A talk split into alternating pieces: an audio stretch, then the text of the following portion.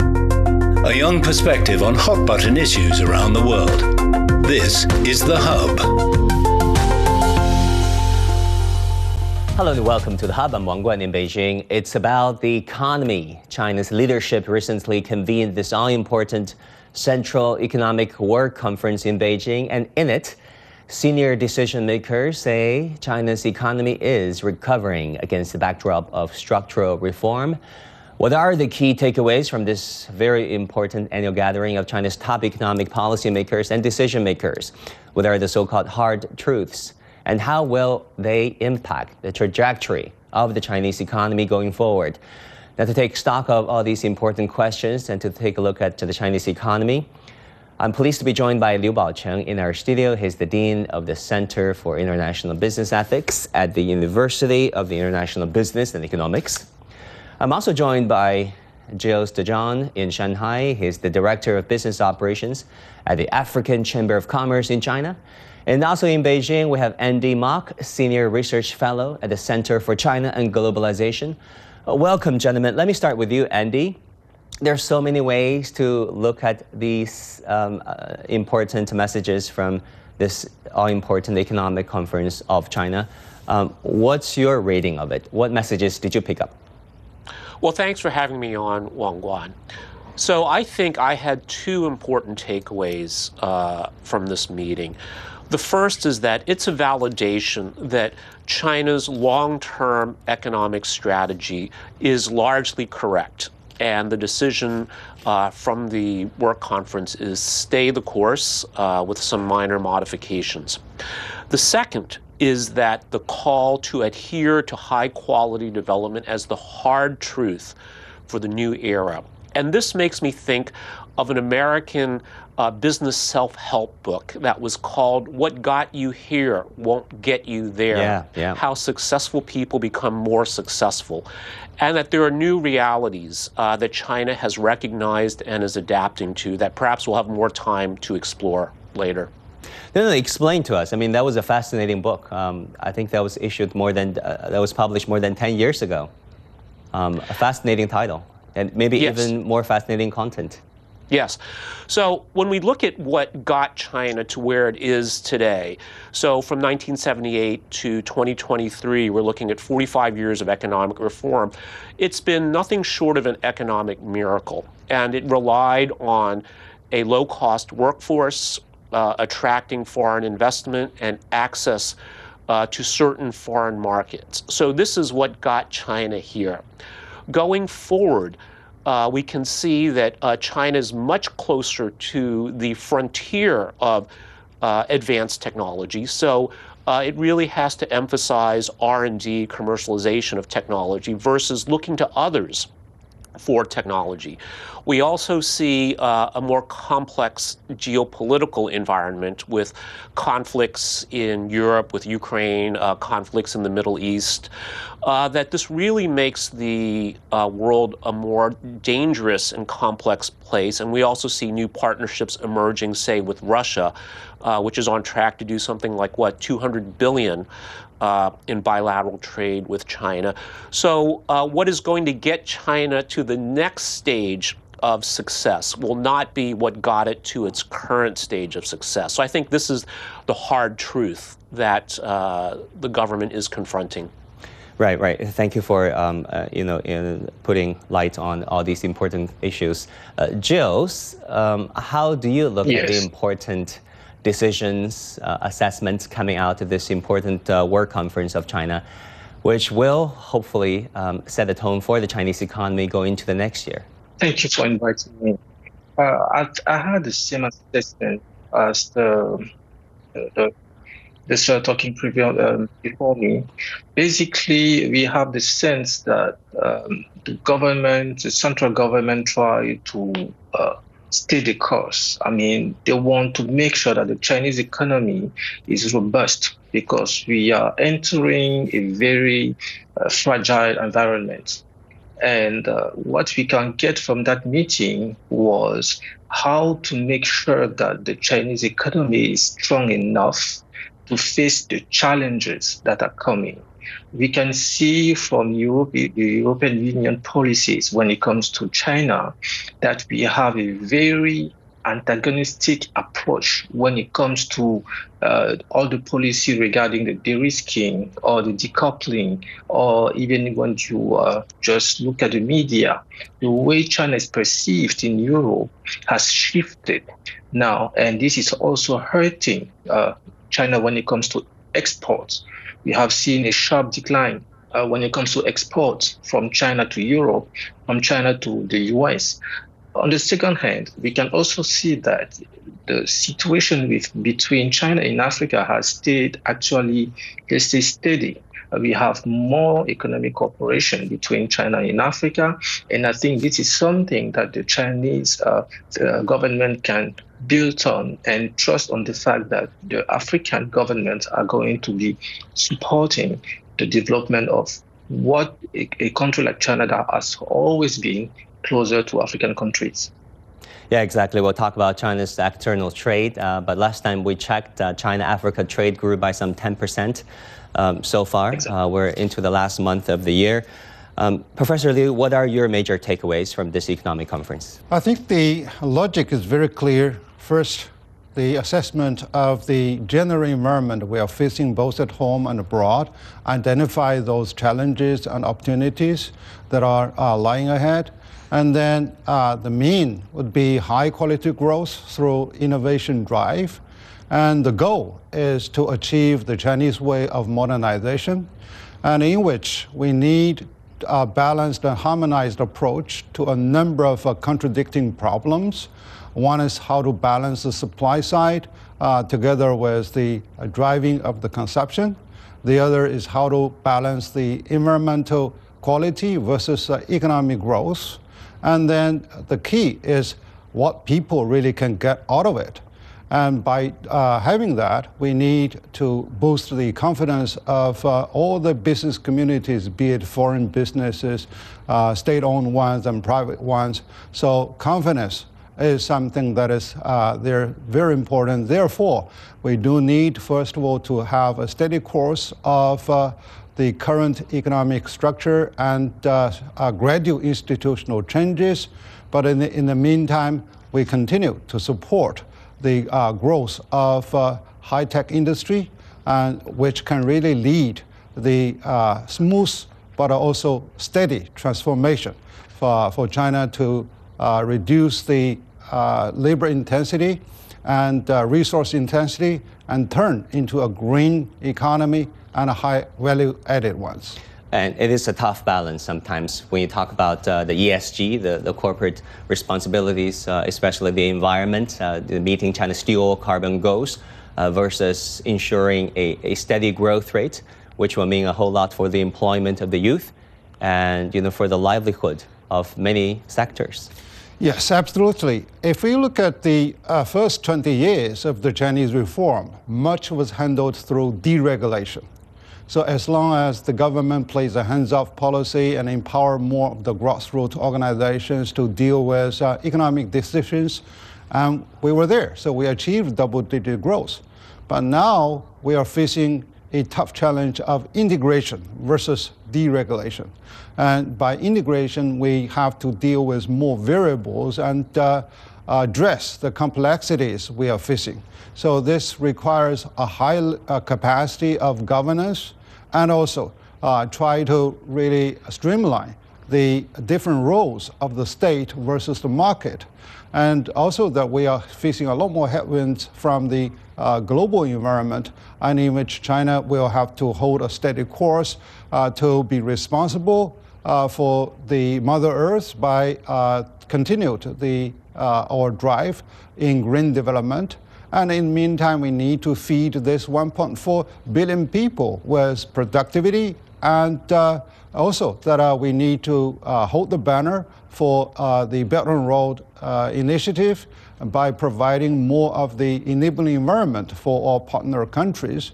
So all of which really add up to be uh, confusing, but in the meantime, it is really uh, something that uh, requires the Chinese leadership to work with the Chinese people, to work with the business community, to really to move on a spearheaded way towards building the resi- uh, releasing, uh, resilience and achieve forging ahead.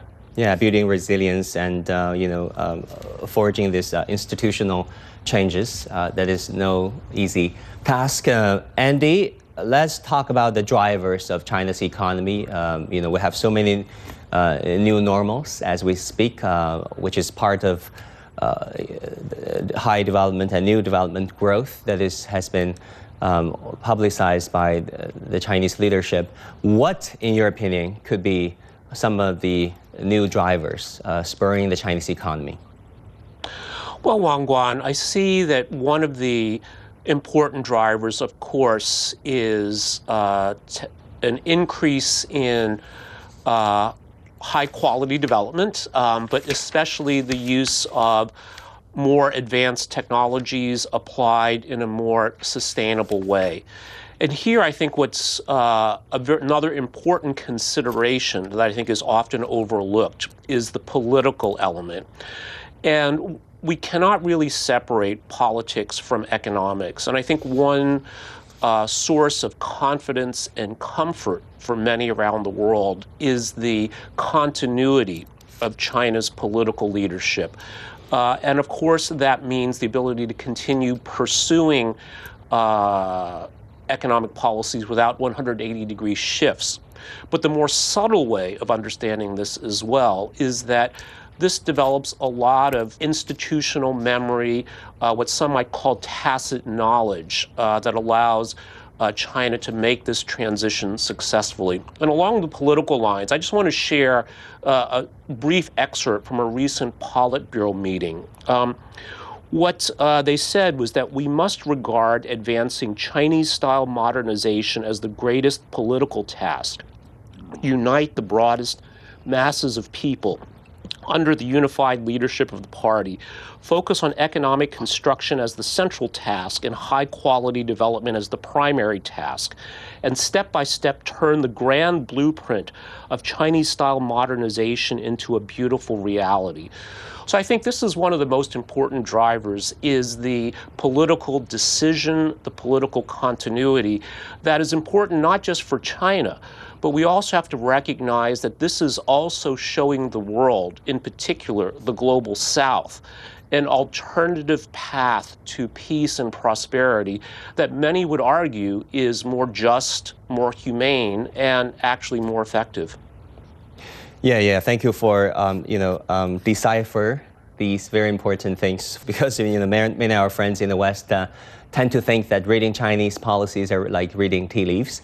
uh, Gilles, you represent so many companies. Uh, you're based in Shanghai, um, heading this very important organization, the African Chamber of Commerce. How do the companies you represent feel about the, the business environment, uh, the doing business in China environment here uh, in this country?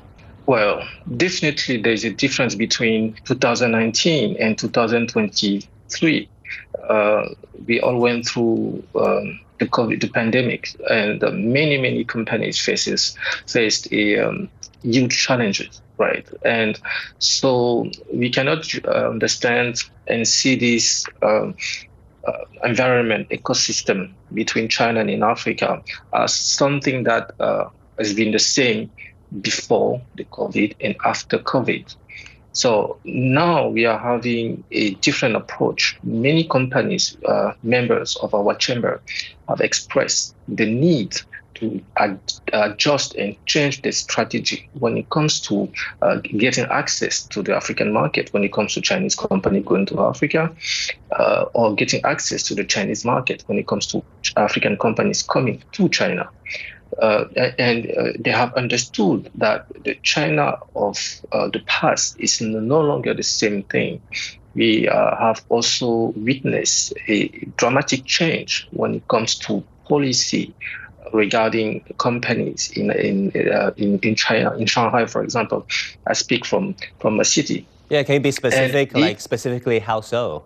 Yeah, for example, you have had many uh, companies have had challenges getting invitation letters, right? If you want to have your African partners to come and visit you uh, for a business visit, uh, you have a very difficult um, policy when it comes to uh, having visa.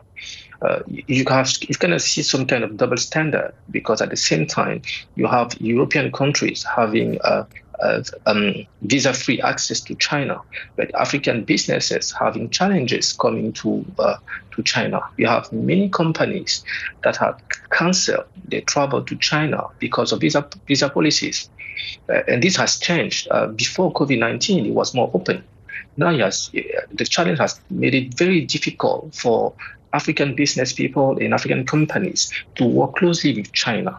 So we are working toward the idea of trying to change it and try to find a, a, a, a smoother way to make China attractive again, to make China that China that used to be very competitive when it comes to the African market so, uh, so uh, to work with the Chinese government also to implement this kind of positive policies that would attract better investment from from Africa, because uh, just fun, a final word, we have um, received many um, requests from African businessmen uh, trying to understand how uh, it could be suitable for them to invest in China because they don't have like most European countries, a, uh, access to the Chinese very lucrative investment markets.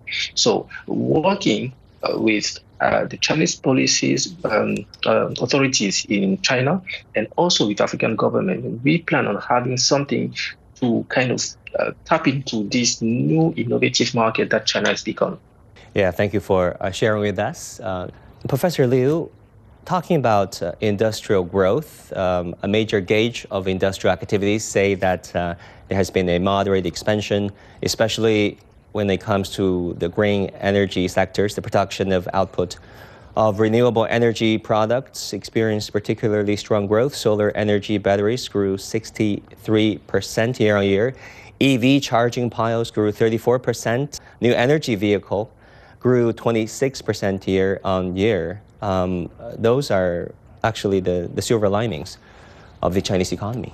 Yes, uh, definitely the green energy part is really uh, a major driver for Chinese continued growth and also it's really pointing to the future.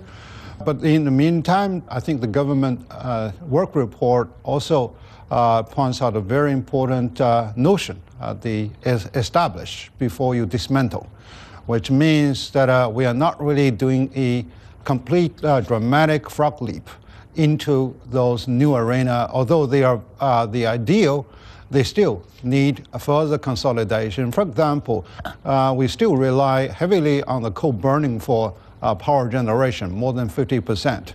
And uh, before, uh, the entire power of the new energy, be solar, wind, etc., they can really sustain lion's share of the Chinese uh, power market, uh, we still have to uh, make a very de delicate balance, although the direction is very clear.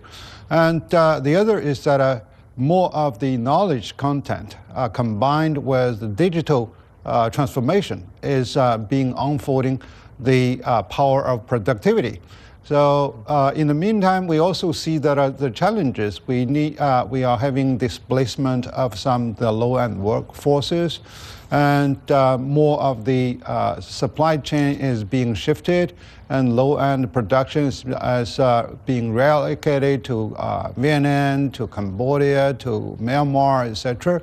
So during this important transitional period, the key is stability and also capacity building. Uh, for example, those who handle more of the manual work, how they can be trained to get engaged into the mechanical and digital uh, operation. And so this is really the responsible of the Chinese government. And the other is that uh, how we can really give the a better enabling environment for businesses to work together, particularly in terms of level playing fields. So uh, right now, I think our African friend has really pointed out a very important issue. The long tail effect of uh, COVID management is still being felt uh, because we do need higher level of transparency and consistency in our uh, policy towards all businesses, uh, you know, be it from Africa, from European Union, from uh, the United States, and also from our home. Yeah, for, for sure, for sure. Mm. Our African friends are very important uh, trading partners. Uh, actually, last time we checked, uh, the BRI countries uh, and their trade with China constitutes something like 46% of China's entire external trade uh, in the year past. Uh, very important trading partners. Andy, Professor Liu just talked about a very important issue that is productivity gain. At the end of the day, it's about costing less, using less energy and resources to produce the same amount of output. Um, what are some of the things that you, you see as potentially uh, uplifting China's productivity going forward? No, that's such an important question, Wang Guan. And I think this is also another dimension of the hard truth uh, of high quality development uh, in the new era, in that uh, it cannot be just growth for growth's sake uh, without considering the impact on the environment. And one of the most important areas I see here that China is emphasizing is the use of AI. So I'll give you an example.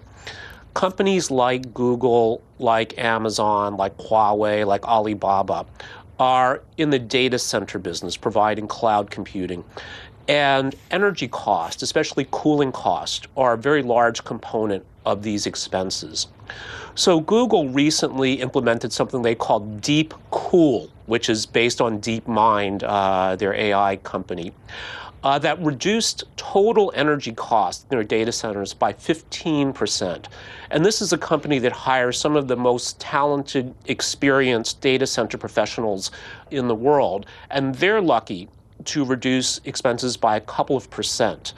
So I think this shows the potential when you have a state led approach to the implementation of artificial intelligence, not just for consumer applications, but for these largely invisible uh, but still vitally important uh, applications like uh, the use of energy in data centers.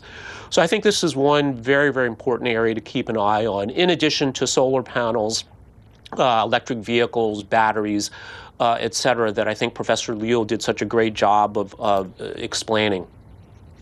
Yeah, Andy, another very important question that is foreign investment. Some foreign companies, let's face it, uh, left China.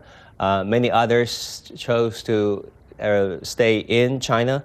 Uh, what can China do differently um, or even better to attract more foreign investors and to retain more foreign investors? Well, I think China's done a very, very good job of creating a positive environment for foreign business here. Um, certainly, uh, there's areas for improvement. Now, one thing that is unfortunate is the, I think, unjustified negative media coverage that creates this narrative that foreign businesses are abandoning China for various reasons changes in policy, change in sentiment. Um, one area I think that the media is correct, though, is that uh, some of this is due to American pressure, unfortunately, that's making it difficult for even American businesses uh, to operate in China. Uh, so, certainly, there could be some diplomatic progress to make that better. Uh, I think what China is doing uh, with this Invest in China brand uh, certainly helps. Um, you know, and I can't help but think of what uh, Joe Ngai, who's the uh, China chairman for McKinsey, said that uh, the next China is China um, because there's still enormous untapped consumer potential here. Uh, Professor Liu talked about integration, so that is a challenge, but it's also an opportunity. Uh, if China can make uh, manufacturing, distribution, and consumption uh, more streamlined, more closely integrated, uh, that's not just a big benefit for Chinese businesses, but foreign businesses as well. And it's not just those in the consumer sector, but all along the value chain. So uh, I think Wang Guan, uh, some of this is overblown, uh, that uh, there's a negative uh, environment for investing in China. Um, but at the same time, uh, there are certainly PR things I think that can be done better, and continuing with the integration that Professor Liu mentioned certainly will be more attractive for foreign investors. Yeah, true story, true story. Gilles, um, do you want to respond to what Andy has just said? Uh, Andy made a good point. I, I, think it's important for the Chinese government to improve. Uh, uh, I, will, I will use a more subtle word: the soft power when it comes to attracting uh, new companies. The, the company that used to work uh, with China for over decades, especially from African from the African side, they have not changed. Uh, uh from from my knowledge, I've not I've never heard a company saying uh, because of the COVID, I'm going to stop working with China. Uh, but there are new companies that have never worked with China.